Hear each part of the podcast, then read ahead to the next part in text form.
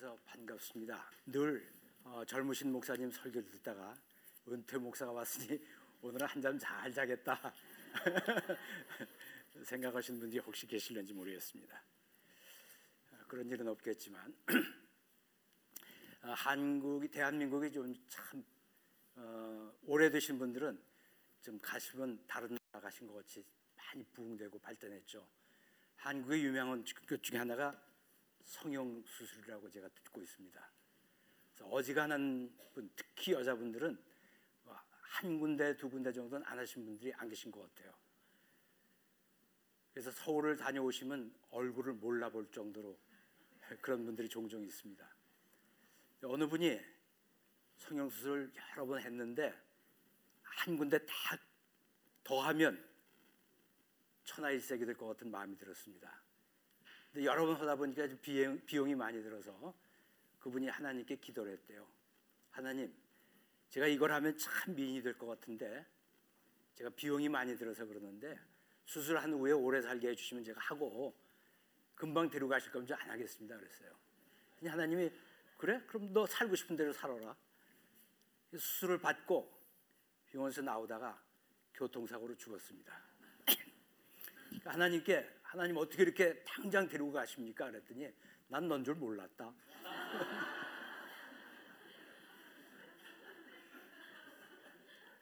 근데 교회 다니시는 분들은 교회 오실 때고 다, 가실 때가 좀 이렇게 달라지셔야 되는데 그렇죠? 근데 많은 분들이 그렇게 살지 못해요. 많은 분들이 교회를 다니는지 아니 다니는지 참 그런 경우가 많이 있는 것 같습니다. 우리 함께 기도드리시겠습니다. 하나님 아버지, 오늘도 부족하고 게으른 저에게 귀한 기회를 주심을 감사를 드립니다. 귀한 곳에 세워주신 아버지께서 이 시간 역사하셔서 저들에게 무엇인가를 깨닫고 결단하는 귀한 시간이 될 수 있도록 제 입술과 마음을 함께 주장하여 주실 믿고 감사를 드리며 모든 말씀 우리 주 예수 그리스도 이름 받들어 간절히 기도드렸사옵나이다. 아멘. 성경을 잘 아시는 분들은 오늘 본문의 말씀, 그 전후 배경을 잘 아시겠습니다만은 사도 베드로는 굉장히 겁이 많은 사람이었죠. 이기주의였습니다. 죽을까 봐 겁을 내고 그러던 사람인데 어느 날 갑자기 변했습니다. 성령세를 받았기 때문이죠. 그리고 그는 수많은 사람들 앞에서 설교를 했습니다. 그랬더니 그 설교를 들은 사람들이 어찌하오리까, 자기들이 가슴이 찔렸습니다. 왜냐하면 너희가 죽인 사람이 그리스도다, 구세주를 너희가 죽였다 그랬으니 이 사람들이 마음에 찔림을 받은 거예요. 어찌하오리까. 베드로가 한 얘기가 회개하여 요 죄를 용서받고 성령을 선물로 받으라, 그런 말씀이었습니다. 우리가 교회를 다니면서 성령을 선물로 받았는지 안 받았는지 참 아리수긍할 때가 참 많습니다. 누구는 새벽기도 가면 새벽기도마다 이상한 말로 기도를 하면서 성령을 받았다고 그러는데 나는 아무리 헐래도 흉내가 안 내죠. 심한 경우는 어느 목사님은 코카콜라 빨리 하면 그 방언이라고 가르치는 목사도 있답니다. 저는 아직까지 그렇게 신령하진 못하지만 또 방언을 받겠다고 기도원으로 부흥회로 쫓아다니기도 합니다. 또 안수를 받으면 넘어지기도 한다니까 성령의 바람 맞아서 나도 넘어져 볼까 하고 가는데 영 신통치가 않아. 그러면 우리가 기도를, 교회를 다니면서 성령을 꼭 받아야 하는가, 안 받아도 괜찮은가, 그런 궁금증이 들기도 합니다. 우리 학교 다니신 분들은 아시지만 필수 과목과 선택 과목이 있습니다. 그러면 이 성령을 모시는 것은 필수냐 선택이냐, 뭐 안 해도 괜찮겠지, 뭐 그게 무슨 꼭 필요한 거냐, 그렇게 생각할 수도 있습니다. 저도 사실은 모태신앙 교인으로서 교회를 사십 세까지 다니면서도 성령이라는 말 들어보질 못한 것 같아요. 관심은 다른 데 있었기 때문에. 그러던 제가 이렇게 목사가 된 것은 성령님께서 함께해 주시기 때문이라고 저는 생각을 합니다. 마태복음 칠 장에서 예수님께서 뭐라고 그러셨냐면 나더러 주여 주여 하는 자마다 다 천국에 들어갈 것이 아니오 다만 하늘에 계신 내 아버지의 뜻대로 행하는 자라야 들어가리라 그러셨습니다. 그러면 우리가 하나님의 뜻인지 무엇인지 참 궁금합니다. 계속해서 하신 말씀은 그날에 많은 사람이 나더러 주여 주여 하며 우리가 주의 이름으로 선지자 노릇하며 주의 이름으로 귀신을 쫓아내며 주의 이름으로 많은 권능을 행하지 아니하였나이까. 그랬더니 주님께서 하신 말씀은 이 악행을 하는 자들아 나는 너를 모른다 그러셨어요. 일 년 오십이 주일 교회 나오고 헌금한 것이 아닙니다. 선지자 노릇했고 능력을 발행했어요. 능력을 행했는데도 하나님의 뜻대로 하지 않았으면 하나님께서 나는 너를 모른다는 거예요. 하나님 그걸 못했어도 하나님의 뜻대로 한 사람은 천국을 갈 수 있는데 그걸 했어도 하나님의 뜻이 아니면 천국을 못 간다는 말씀입니다. 그런데 궁금한 것은 무엇이 하나님의 뜻이냐 그거예요. 그렇죠? 참 여러분들 헷갈릴 때가 많죠. 이거를 어떨 때 어느 분들 그런 경우가 있습니다. 조금 죄송한 말씀이지만 조그만 교회 목회하시던 분들이 큰 교회에서 오시라고 청빙을 하면 하나님의 뜻이니까 나는 갑니다 그러고 가버려요. 남은 분들은 어떡하라고? 그렇죠? 남은 분들은 어떡하라고? 하나님의 뜻을 그렇게 자기 편한 대로 붙이는 것은 참 조심할 일이라고 생각이 듭니다. 제가 성경을 읽는 중에 로마서 십이 장 이 절에서 하나님의 뜻을 우리가 어떻게 알 수 있는가를 말씀을 하십니다. 너희는 이 세대를 본받지 말고 오직 마음을 새롭게 함으로 변화를 받아 하나님의 선하시고 기뻐하신 뜻이 무엇인지 알라고 해요. 먼저 이 세대를 본받지 말고 마음의 변화를 받아 그랬습니다. 그러니까 마음이 바뀌어져야만 하나님의 뜻이 무엇인지 우리가 알 수 있다는 겁니다. 그럼 어떻게 하면 마음이 변화될 수 있을까? 에스겔서에 보시면 에스겔서 삼십육 장 이십육 절에 보시면 또 새 영을 너희 속에 두고 새 마음을 너희에게 주리니 너희 육신에서 굳은 마음을 제하고 부드러운 마음이 될 것이다 그러셨어요. 하나님께서 새 마음을 주시면 우리 마음이 변화가 일어난다는 거예요. 그 새 마음이 뭡니까? 바로 성령님께서 우리 안에 들어오셔야 된다는 말씀이에요. 그래야만 우리는 그때 비로소 우리는 하나님의 뜻이 무엇인지 우리가 알 수 있다는 거예요. 나의 유익을 위한 것이 하나님의 뜻이 아닐 수도 있고 내가 어려움을 당하는 것도 하나님의 뜻일 수 있다는 거예요. 그걸 깨닫기 위해서 우리는 반드시 성령님을 모셔야 되는 것입니다. 요한복음 삼 장 십육 절에서 말씀을 하십니다. 여러분들 잘 아시는 말씀이에요. 하나님의 세차, 세상을 이처럼 사랑하사 독생자를 주셨으니 이는 그를 믿는 자마다 멸망치 않고 영생을 얻게 하려면이라 그러셨습니다. 어느 분이 그러, 기, 기도를 하는데 그랬습니다. 나는 예수를 믿어. My name is Jimmy, give me money. 그런 우리 신앙생활을 많이 합니다. 나 예수 믿어. 예수 믿으니까 예수님 나 이것도 하고 싶은데 이것도 해주십시오. 저것도 해주십시오. 그런 신앙생활을 하는 분들이 많이 있습니다. 우리 자신도 보면 그런 때가 많이 있어요. 나의 유익을 생각하면서 난 예수 믿어. 그러니까 예수님이 날 도와주실 거야. 해주실 거야. 그렇게 생각을 합니다. 그러나 그것이 꼭 예수를 믿는 것은 아니지 않은가 그렇게 생각을 해봅니다. 예수를 그리스도로 믿으려면 주님으로 믿는다는 것은 예수님께서 우리에게 죽으라면 죽을 수 있어야 되는 거예요. 그것이 예수님을 주, 예수로 그리스도로 나를, 내가 믿는 거예요. 그런데 고린도전서 십이 장 삼 절에서 뭐라고 하셨냐면 성령으로 아니하고도 누구든지 예수를 주시려 할 수 없느니라 그랬어요. 많은 어떤 분들은 어떤 분들은 기도하실 때 당신께서 당신께서 그래요. 저는 그, 그 말 들으면 막 알레르기가 생겨. 당신 물론 무슨 부모님들도 당신이 안 계실 때 뭐 그런다고 하지만 주라고 부르고 하나님을 아버지라고 부를 수 있는 것은 아무나 할 수 있는 것이 아니라는 거예요. 성령님 오시면 할 수 있다는 거예요. 그러니까 우리가 예수를 그리스도로 믿기 위해서 우리 마음속에는 성령님이 오셔야 된다는 겁니다. 네. 그다음에 이것이 두 번째 이유라고 저는 생각을 하고 싶습니다. 그 다음에 에베소 일 장 사 절에 보시면 하나님께서 우리 한 사람 한 사람을 창세 전에 이미 택하셨다는 거예요. 왜 그러냐면 하나님 앞에 거룩하고 흠이 없게 세우시려고 우리를 불러주셨다는 거예요. 우리가 하나님 앞에 섰을 때는 거룩하고 흠이 없어야 되는 거예요. 여러분들이 이건 영적인 얘기이기 때문에 우리가 정말 영적으로 흠이 없고 거룩하게 될 수가 있는지 여러분들이 스스로 한번 생각해 보세요. 여러분들이 지금까지 신앙생활을 해보시면 저도 젊었을 때는 교회 나가면 나가자마자 제일 먼저 하는 게 뭐냐면 창문 열어놓고 담배 피고 네. 그리고 아 오늘 그 녀석 또 왔어. 아 그 미운 녀석 교회에 또 앉아있어. 그리고 목사님 설교가 어쩌고 저쩌고 비판하고 교인들 비난하고 비판하고 이런 일을 했습니다. 그런 건 거룩한 것이 아니죠. 그것이 거룩하게 돼야 돼요. 그 거룩하게 되는 것은 뭡니까? 바울이 얘기를 했습니다. 옛것은 지나가고 새것이 되었도다. 겉사람은 후패하나 속사람은 날로 새로워지는 모습. 그것을 그렇게 해서 허무 없고 점이 없게 만들어주는 거예요. 그것은 우리의, 우리의 힘으로 되는 것이 아닙니다. 성령께서 우리 안에 오셨을 때 우리가 거듭남으로 그것을 이룰 수 있는 것입니다. 이와 같은 세 가지 위에서 예수를 그리스도로 믿는 사람은 반드시 성령님을 모셔야 된다는 것입니다. 성령님을 모시지 않은 사람은 그리스도의 사람이 아닙니다. 하나님의 자녀가 아닙니다. 제가 말씀드리는 것이 아니고 그것은 성경에 기록되어 있는 말씀입니다. 하나님의 뜻대로 살아야 우리가 하나님 나라에 갈 수 있고 예수를 그리스도로 믿어야 우리는 영생에 이를 수 있습니다. 그렇다면 그 일을 위해서 우리는 반드시 성령님을 모셔야 된다는 것입니다. 제가 시카고 지역에 다녀본 교회 중에서 오늘 젊으신 분들이 제일 많이 예배실에 예배 본당에 앉아 계시는 것 같아요. 어디든지 가면 이게 내가 노인정에 잘못 왔나?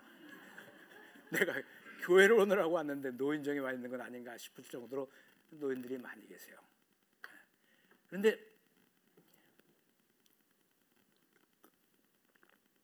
장례식에 참석을 하면 요즘엔 연결 예배도 없고 입관 예배도 없고 하관 예배도 없어지고 전부 무슨 얘기? 천국 환송 예배. 그죠? 그 집례하시는 목사님은 암흑의 성도님, 암흑의 누구는 지금 이, 이 땅에서의 모든 고통 없이 하시고 하나님 품에 안겨 계십니다. 그럽니다. 가만히 돌아보면서 생각해 보니까 아, 암흑의 같이 예수 믿었는데 천당 갔는데 난 왜 못 가겠어? 난 만당도 가지. 아, 그렇게 우리가 생각할 수가 있어요. 그런데 성경은 저도 성경 몰랐을 때는 그저 이렇게 다니면 천당이고 지옥이고 생각해 본 일도 없어요. 솔직한 말씀이에요. 그냥 이렇게 다니다 보면 어떻게 되겠지 했습니다. 그런데 성경에 보시면 그렇게 그렇게 교인 생활에서는 천국에 간다는 말씀이 없어요. 그렇게 안 되는 거예요. 어떻게 하면 어떻게 돼야 되냐? 성령님을 통해서 우리가 변화를 받아야 된다는 것입니다. 그렇지 않고는 우리는 하나님을 아버지로 부를 수 없고 우리는 예수를 그리스도로 믿을 수 없기 때문에 우리는 천국에 갈 수 없다는 것입니다. 사도 바울은 이야기했습니다. 만일 그리스도 안에서 우리가 바라는 것이 다만 이 세상의 삶뿐이라면 모든 사람 중에 우리가 가장 불행한 사람이다 그랬습니다. 그런데 많은 분들이 그렇게 교회마다 가득 찬 노인들이 이 세상에 사는 것에 관심들이 많아요. 그래서 뭘 먹으면 좋고 뭘 먹으면 나쁘고 그러니까 스트레스를 더 받아. 그러니까 먹어도 소화불량이 생기고 혈압이 높아지고 스트레스 때문에 그래서 콜레스테롤이 높아지고 그래서 그걸 차라리 안 먹으면 나, 모르면 나인데 알기 때문에 아는 게 병이 됐어요. 가끔 어떤 분들은 그렇습니다. 보기보다 젊으세요. 많이 늙었다는 얘기죠. 보기엔 늙었는데 보기보다 젊어요 그래요. 젊어 보입니까? 네, 저 처음 얘기를 드리는데 제가 왜 그렇게 젊어 보이냐면 의사한테 안 갑니다. 의사한테 가면 병 찾아내거든요. 혈압 보고 혈압이 높으세요. 그 혈압, 혈액 검사하고 아, 당이 높으십니다. 그러니까 의사한테 안 가면 병이 없, 알, 있지만 모르고 젊게 살 수 있잖아요. 스트레스 안 받으니까. 그보다는 사실은 성령 충만한 가운데 사니까 그저 일용할 양식 주시옵시고 그래서 기도했으니까 그날 식탁에 있는 건 먹어야 됩니까? 말아야 됩니까? 건강에 생각하지 말고 그냥 드세요. 그날 식탁에 만약에 소화되기 전에 주님 오시면 아이 그건 먹고 죽을 걸 같다 그랬다 얼마나 후회, 후회되실 거야. 그죠? 어쨌든 성령 충만한 가운데 사시면 젊게 사실 수가 있다는 말씀이죠. 그런데 그런데도 불구하고 다른 데 신경을 쓰지만 내가 영생을 얻고 천국 가는 데는 우리가 참 신경을 안 쓰는 것 같아요. 많은 분들이 세상에서 제일 많이 팔리는 책이 성경인데 세상에서 제일 안 읽히는 책이 성경이에요. 그렇죠? 성경은 집에 수십 권이 있는데 또 교회에서는 개역개정 성경을 쓴다니 버릴 수도 없고 끼고 앉았을 수도 없고 아이들은 전부 영어는 읽지만 한글을 못 읽으니까 이건 어떻게 할 수도 없어. 예. 그런데도 읽진 않아. 요즘엔 더군다나 교회 오면 다 비춰주시니까 성경 가지고 다닐 필요도 없어. 성경의 성자도 몰라. 어디 가서 예배를 드리는데 그날 따라서 또 저희 인도하시는 분이 오바댜를 찾으셨어요. 권사님이 어, 내 성경에 오바댜가 없어. 이거 잘못된 책이야. 찾아드린 어 거기 있었구나. 그 마태복음이 신약인지 구약인지도 몰라요. 그런데 어느 목사님은 설교하시다 성경을 인용하면 그러시더라고요. 창세기 일 장부터 요한계시록 이십이 장 사이에 있습니다. 성경을 너무 몰라. 근데 우리 교인들만 그런 게 아니에요. 목사님들도 그래요. 그러니까 자기도 모르는 외국 사람 이름을 대면서 그 책 인용했으니까 이름을 설교 원고를 봐야 이름을 들이대. 그러니까 그 그런 분들의 밑에서 신앙생활하신 분들은 성경을 모르는 것은 당연해요. 그러니까 그렇게 엄벙덤벙 교회만 왔다 갔다 하면 어련히 하나님이 알아서 나를 천국 보내주시라 그렇게 생각하지만 성경은 그렇게 되지 않다는 거예요. 그러면 우리가 성령을 모신 분들의 삶은 어떻게 달라질까? 제일 먼저 요한복음 삼 장 오 절에서 뭐라고 말씀하셨냐면 사람이 물과 성령으로 거듭나지 아니하면 하나님 나라에 갈 수 없다고 그러셨어요. 그러니까 성령님을 모신 분들은 거듭나서 하나님 나라에 갈 수 있는 자격을 얻게 되는 거예요. 그러니까 거듭났지. 거듭났습니다. 그러니까 천국에 갈 수 있을 모든 자격을 갖춘 건 아니라는 말씀이죠. 이제 시작입니다. 그게. 그 다음에 그 거듭난 사람은 어떻게 되어야 될까? 요한복음 십사 장 십육 절에 보시면 성령님께서 우리 안에 한 번 임재하시면 언제까지 계시느냐? 영원토록 너희와 함께 계시겠다고 말씀하셨어요. 그러니까 성령을 모신 분들은 여러분들이 돌아가실 때까지가 아니고 천국 가서 주님과 함께 왕노릇할 때까지 여러분들과 함께 계신다는 말씀이에요. 그리고 하시는 사역 중에 제일 중요한 것이 뭐냐면 요한복음 십육 장 십삼 절에서 너희를 진리 가운데로 인도하시라 그랬습니다. 그러니까 성령님께서 한 번 임재하신 성령님은 우리 안에 항상 계시면서 우리를 진리 가운데로 인도해 주시는 분이 바로 성령님이세요. 그러니까 우리가 거룩하지 않아 거룩하게 안 되려도 안 될 수가 없어. 왜? 우리는 인도하시는 성령님만 따라가면 되니까. 그런데 불행하게도 불행하게도 평신도들 뿐만 아니라 많은 목사님들도 성령님이 지금 살아서 나와 함께 하신다는 것을 믿는 분들이 어? 극히 드문다는 사실이에요. 몇 주 전에 지, 지지난 주일인가 김종 목사님 설교를 들으니까 김종 목사님 그런 말씀하셨어요. 한국에서는 찬양팀을 인도하시던 목사님이 타락하셨다. 그 목사님이 그 단원을 데리고 그 못된 짓을 할 때 성령님께서 계셨다고 믿었으면 그 목사가 그 짓 했겠어요? 못했겠어요? 대답해 보세요. 여러분들이 했겠어요? 못했겠어요? 못해요. 믿지 않았어요. 믿지 않는 목사 밑에서 신앙생활하는 사람이 어떻게 하나님을 믿겠어요? 못 믿어요. 못 믿어요. 우리 평신도들도 마찬가지 아닙니까? 저도 포함해서 항상 살아계신 하나님이 내 안에 계시다고 믿는다면 우리가 어떻게 나쁜 짓을 하겠어요? 나쁜 말을 어떻게 하겠어요? 나쁜 생각을 어떻게 하겠어요? 내 마음 나도 모르는데 하나님이 아시는 거예요. 우리는 그 하나님을 믿고 있어요. 그러니까 그 하나님을 믿으면 우리가 그렇게 져야 합니까? 그렇게 지지 않 그렇게 지지 않겠습니까? 그 하나님을 믿으면 이렇게 그렇게 질 수밖에 없어요. 그렇기 때문에 우리는 우리 안에 성령님이 항상 함께 계셔야만 돼요. 예수님께서 말씀하셨습니다. 하늘에 계신 너희 아버지와 같이 너희도 온전하라 그러셨어요. 하나님께서는 아브라함을 부르셔가지고 내가 거룩하니 너희도 내 앞에서 온전하라, 완전하라 그러셨어요. 이 정도면 되는 게 아니에요. 완전하라는 거예요. 그랬기 때문에 하나님께서 우리에게 성령님을 보내주시는 거예요.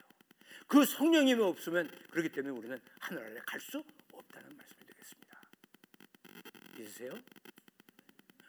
아까 일부에서도 말씀드렸는데 오 목사님, 오 장로님께서 아까 기도하시면서 그랬잖아요. 아멘으로 응답하게 해주십시오. 그런데 아멘으로 응답들 안 하셔. 여기는 교회가 조금에서 좀 그렇지만 큰 교회 가시면 뒤에 앉아 계신 분들 참 주무시는 분들이 많으신데 근데 그 장로님 한 분이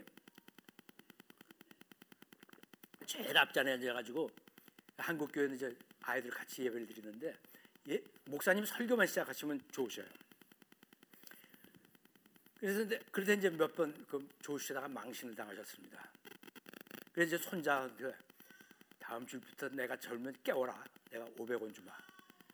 그랬어요. 근데 한 주는 깨웠는데 그 다음 주 또 안 깨워. 설교만 하, 목사님 설교만 하면 주무셔. 그래서 집에 가서 야 이 녀석아 왜 나 안 깨웠어? 그러니까 목사님이 그냥 주무시게 하면 천불 천원 주는 걸. 그러면 중요한 것은 그러한 성령님을 우리가 어떻게 하면 모실 수 있을까? 그렇죠? 어떻게 하면 모실 수 있을까? 아마 우리 중에도 혹시는 성령님을 모셔보려고 우리 한국 교회 잘못된 것이 또 하나 있어요. 뭐냐면 방언을 해야만 성령을 받았다고 이야기하는 것. 사도행전 이 장에서 물론 백이십 문도가 성령을 성령세를 받은 후에 뭘 했죠? 방언을 했어요. 그런데 개역 개정 성경에 보면 외국어를 했다고 기록이 되어 있습니다. 왜 그러냐면 외국 각처에서 모여들었던 유대인들이 그들이 방언을 통해서 예수가 그리스도임을 증언하는 걸 들었거든요. 그러니까 우리가 상식적으로 알고 있는 방언 기도의 방언과는 완전히 다른 방언이에요. 우리 번역 과정에서 잘못됐기 때문에 같은 방언이라고 썼죠. 그 방언은 뭐냐면 외국어를 말한 거예요. 그러니까 어느 무식한 목사가 자 인전에서 보니까 백이십 문도가 성령을 받더니 방언을 했다. 그러니까 우리도 방언을 해야만 성령을 받는 거다. 그러니까 너희도 성령을 받으려면 방언을 해야 된다. 이런 무식하게 얘기를 한 거예요. 그러니까 무식한 교인들이 뭐예요? 방언을 해야만 성령을 받는 거다. 방언 못하면 아무 방언 안 돼. 그러니까 열의 여덟은 내가 성령 체험했어 그럼 방언했다는 얘기예요. 근데 그거는 성경에 모르기 때문에 그래요. 방, 성, 방언 자체가 물론 성령의 은사입니다. 그러니까 방언을 하면 방언 기도를 하시면 성령을 받았다는 증거예요. 그러나 방언 기도를 하는 것만이 성령을 모셨다는 건 아니라는 말씀을 제가 드리고 있는 거예요. 그래서 그러한 방언을 받겠다고 여러 가지로 노력하시는 분들이 많이 있습니다. 방언 받은 분들에게 안수기도도 받고 부흥회도 여러 번 참석을 하고 많이 그럽니다. 물론 그렇게 해서 방언을 방언을 통해서 성령을 받을 수도 있어요. 그러나 그것이 중요한 것이 아니고 방언을 받을 방언 받기 위해서 제일 먼저 한 것이 오늘 본문에서 말씀하신 대로 예수를 믿어 뭘 하고 회개하라는 거예요. 회개. 회개하면 성령을 선물로 받는다는 거예요. 믿음. 사도행전 십일 장 십칠 절에서 우리가 주 예수를 믿을 때 선물로 주신 성령 그렇게 나와 있거든요. 그러면 회개는 뭐냐? 아까 오장로님께서 기도하시면서 그랬어요. 지난 한 주간 동안 우리가 하나님을 중심으로 사는 삶을 살지 못하고 나의 중심의 삶을 산 것 잘못했습니다. 그랬어요. 그러면 오는 한 주간 동안은 지난 한 주간보다 하나님 중심으로 살아가는 것이 바로 회개입니다. 그런데 다음 주라서 기도할 때 또 마찬가지로 지난 주간에 또 그랬습니다. 지난 주에 또 그랬습니다. 그러면 죄를 인정한 것이 회개한 것 아니에요. 그러니까 오늘날에 우리 신앙생활에 맥이 없어. 매일 죄 속에서 헤매는 거예요. 매일 죄 속에서 헤매는 거예요. 회개는 뭐예요? 했으니 다시는 안 하겠습니다. 제가 살기는 로제에서 살면서 락포드에서 목회를 했습니다. 한 시간 운전으로 가야 돼요. 한 번은 가다가 앞에서 페트롤카가 오는 걸 보고 속도를 줄였습니다. 그런데 가다 보니까 페트롤카가 턴을, 유턴을 하더니 쫓아오는 거예요. 그래서 너 지금 오버스피드 했다고 그러더라고요. 시골길이고 차도 없고 그러니까 교회 예배 시간에 맞춰 가려고 칠십 마일로 갔어요. 제가 오십오 마일 줬는데 그랬더니 경찰이 딱 잡더니 너 과속 운전한 거 아니에요. 그래서 안다. 그랬더니 왜 이렇게 빨리 가느냐. 그래서 내가 목사인데 그리고 이제 목사 보여줬어요. 그랬더니 그러면서 예배 시간에 맞춰가느라고 그랬다 그랬더니 너 이렇게 빨리 가면 예배 시간 맞추기는커녕 너희 교회 오늘 예배 못 드려. 너 교통사고 나 죽으면 너희 교회 오늘 예배도 못 드려. 그러니까 예배 드리게 하려면 천천히 가. 요 빨리 가려. 그래서 차가 저기 페트롤칸 뒤에 있고 난 빨리 가니까 또 칠십 마일로 갔겠어요? 아니면 규정 속도로 운전했겠습니까? 어떻게 했을까요? 규정 속도로 갔어요. 그 다음에 그죠? 교회까지는 교회까지는 집에 갈 때 또 마찬가지지만 바로 이것이 회개라는 겁니다. 경찰이 보는 데서 속도를 맞추는 것, 그렇죠? 하나님이 영원토록 우리와 함께 계심을 내가 믿으면, 내가 죄를 고백했으면 그 다음에는 그 일을 하지 말자는 거예요. 그 일을 하지 말자는 거예요. 그게 회개거든요. 그래요. 그 회개를 해야 돼요. 예수를 그리스도로 믿는 믿음 가운데 내 죄를 회개하면, 그러면 누굴 보내주세요? 성령님을 보내주세요. 그러면 그 성령님을 모시고 내가 거듭난 삶을 통해서 하나님이 원하신 대로 거룩한 삶을 살 수 있습니다. 성령님이 계신 것을 믿지 못하기 때문에 나는 어제 한 죄 내일 또 하고 내일 한 거 모레 또 하고 똑같은 일을 반복하는 거예요. 성령님은 여러분들이 어디에 가서 무엇을 하시든지 여러분들과 동행하시면서 여러분들을 진리 가운데로 인도하심을 믿으시기 바랍니다. 그래서 저는 그런 얘기를 합니다. 성경을 매일 못 읽으시는 분들 얼마나 많은지 모르겠어요. 바빠서 그렇다고 그러시죠. 아니에요. 핑계예요. 바빠도 할 거 다 하는데, 그렇죠? 바빠도 할 거 다 하는데. 좀 지저분한 얘기지만 저는 아직까지 바빠서 시간 없어서 화장실 못 간다고 기저귀 타고 다니는 분 한 번 못 봤거든요. 아무리 바빠도 그건 하잖아요. 성경을 왜 못 봐? 우선순위에 성경 있는 거를 안 뒀기 때문에 성경을 못 보는 거죠. 안 보는 거지 시간이 없어서 그런 건 아니에요. 그래서 성경을 매일 읽으시려면 어떻게 하냐, 화장실에 갖다 놓으시라고 그래요. 워터탱크 위에다 얹어 놓으시면 그럼 안 보실 수가 없잖아. 성경을 많이 보시는 게 중요한 게 아니에요. 하루에 한 절을 보시더라도 읽으시라는 거예요. 성경은 매일 보셔야 돼요. 초대교회는 백이십 문도가 시작을 했습니다. 그 후에 사도 베드로의 설교를 듣고 삼천 명이 회개를 해서 교인이 하루에 삼천 명이 늘었어요. 아, 이 교회 삼천 명 늘면 큰일 나겠네. 예배 드릴 데 없어서. 그렇죠?